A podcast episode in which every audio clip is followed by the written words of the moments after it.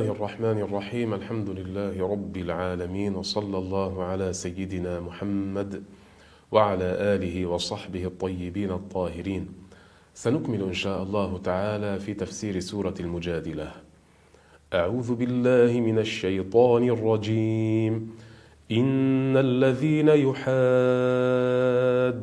الله ورسوله كبتوا كما كبت الذين من قبلهم إن الذين يحادون أي يعادون ويشاقون ويخالفون الله ورسوله كبتوا أي أخزوا وذلوا وأهلكوا ولعنوا كما أخزي من كان قبلهم من أعداء الرسل.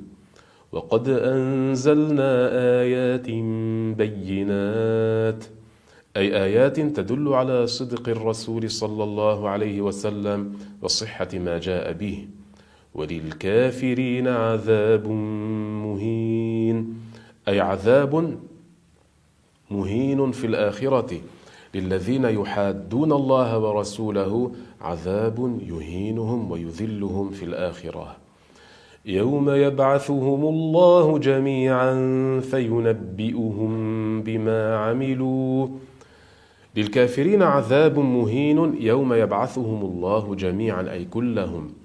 يخرجهم الله عز وجل من قبورهم لا يستثني منهم أحدا فيخبرهم بما عملوا في الدنيا. ويكون ذلك على رؤوس الأشهاد تشهيرا لحالهم وتوبيخا لهم. أحصاه الله ونسوه. الله عز وجل لا يخفى عليه شيء.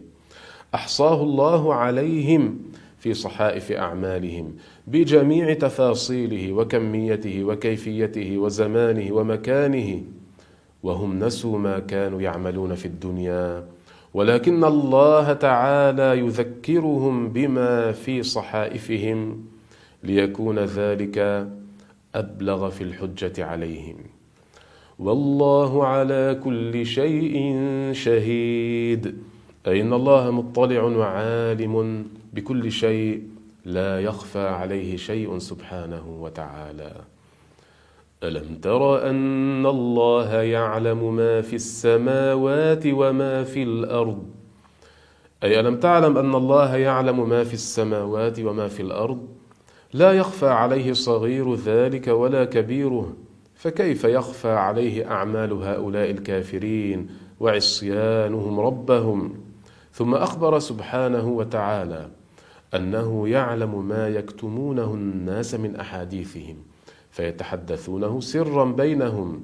فقال الله عز وجل ما يكون من نجوى ثلاثة إلا هو رابعهم.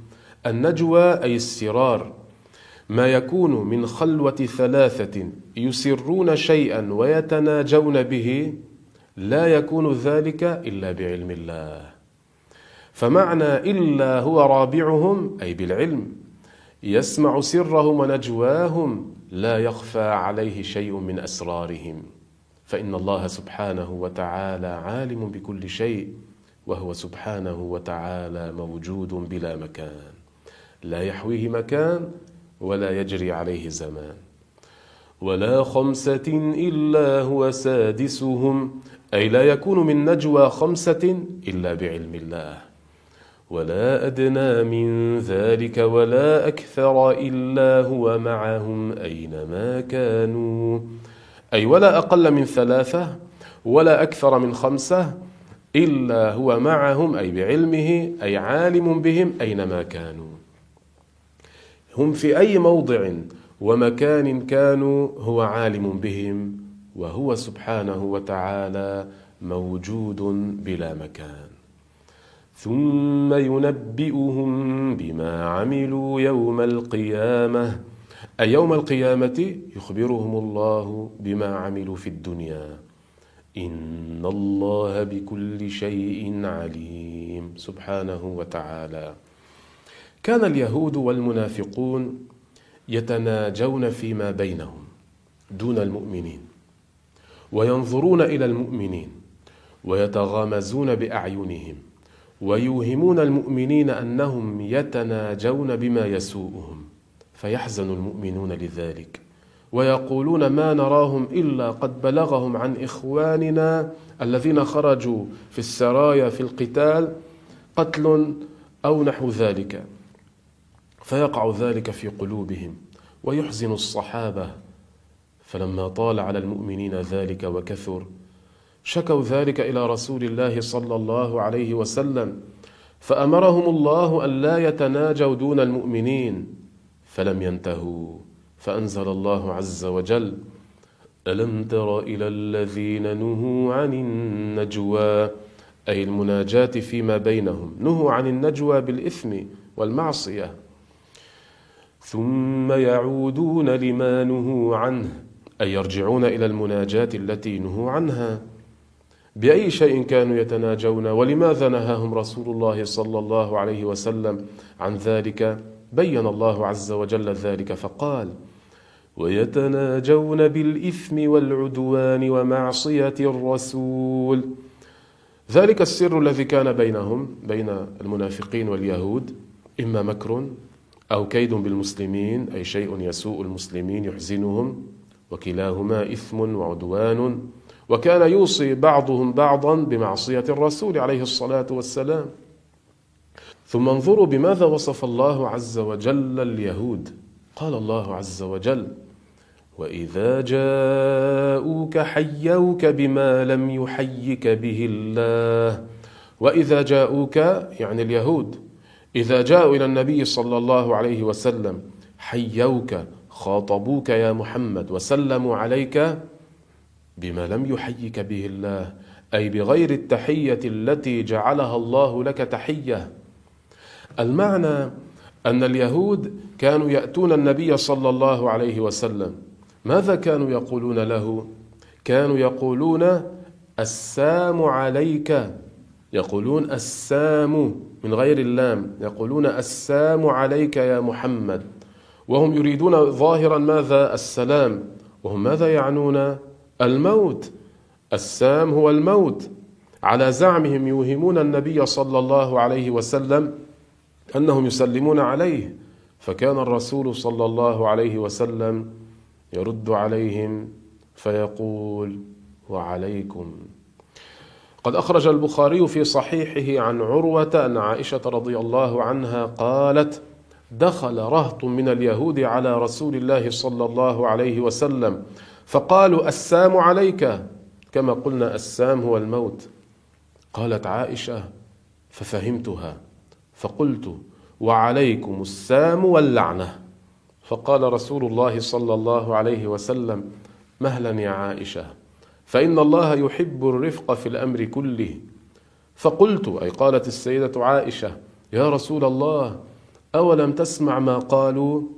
فقال رسول الله صلى الله عليه وسلم قد قلت وعليكم ثم قال الله عز وجل ويقولون في أنفسهم لولا يعذبنا الله بما نقول. يقول بعضهم لبعض يقول اليهود بعضهم لبعض إذا خرجوا من عند الرسول صلى الله عليه وسلم أو يقول الواحد منهم في نفسه لو كان محمد نبيا لعذبنا الله بما نقول فهل لا يعذبنا الله؟ فقال الله عز وجل حسبهم جهنم يصلونها كافيهم جهنم عقابا يوم القيامة يدخلونها فبئس المصير أي بئس المرجع جهنم. لما ذم الله اليهود والمنافقين على التناجي بالإثم والعدوان ومعصية الرسول أتبعه بان نهى المؤمنين أن يسلكوا مثل طريقهم وأن يفعلوا كفعلهم. فقال الله عز وجل يا أيها الذين آمنوا إذا تناجيتم فلا تتناجوا بالإثم والعدوان ومعصية الرسول. فلا تتناجوا بالإثم والعدوان ومعصية الرسول وتناجوا بالبر والتقوى. أي إذا تناجيتم إذا تساررتم فيما بينكم فلا تتناجوا بما يوقع في الذنب والمعصية. ولا بما فيه ظلم واعتداء ولا بما فيه عصيان أوامر الرسول عليه الصلاة والسلام. وتناجوا بالبر والتقوى أي تناجوا بالطاعة تناجوا بترك المعصية. واتقوا الله الذي إليه تحشرون. اتقوا الله.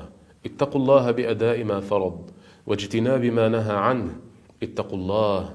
اتقوا الله الذي إليه تحشرون أي تجمعون في الآخرة للحساب على أعمالكم التي عملتموها في الدنيا من خير أو شر. إنما النجوى من الشيطان. إنما النجوى بالإثم والعدوان من تزيين الشيطان. ليحزن الذين آمنوا. أي ليسوء الذين آمنوا.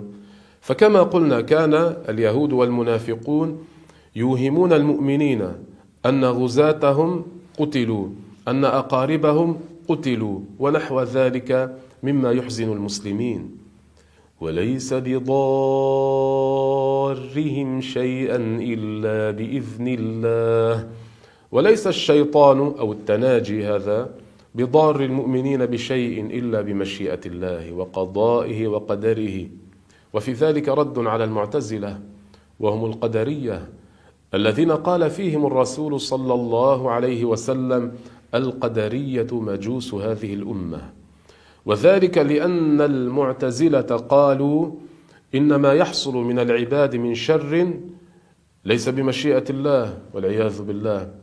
والله عز وجل يقول وليس بضارهم شيئا إلا بإذن الله أي إن حصل شيء يضر المسلمين يكون ذلك بمشيئة الله تعالى.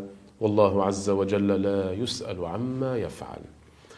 وعلى الله فليتوكل المؤمنون.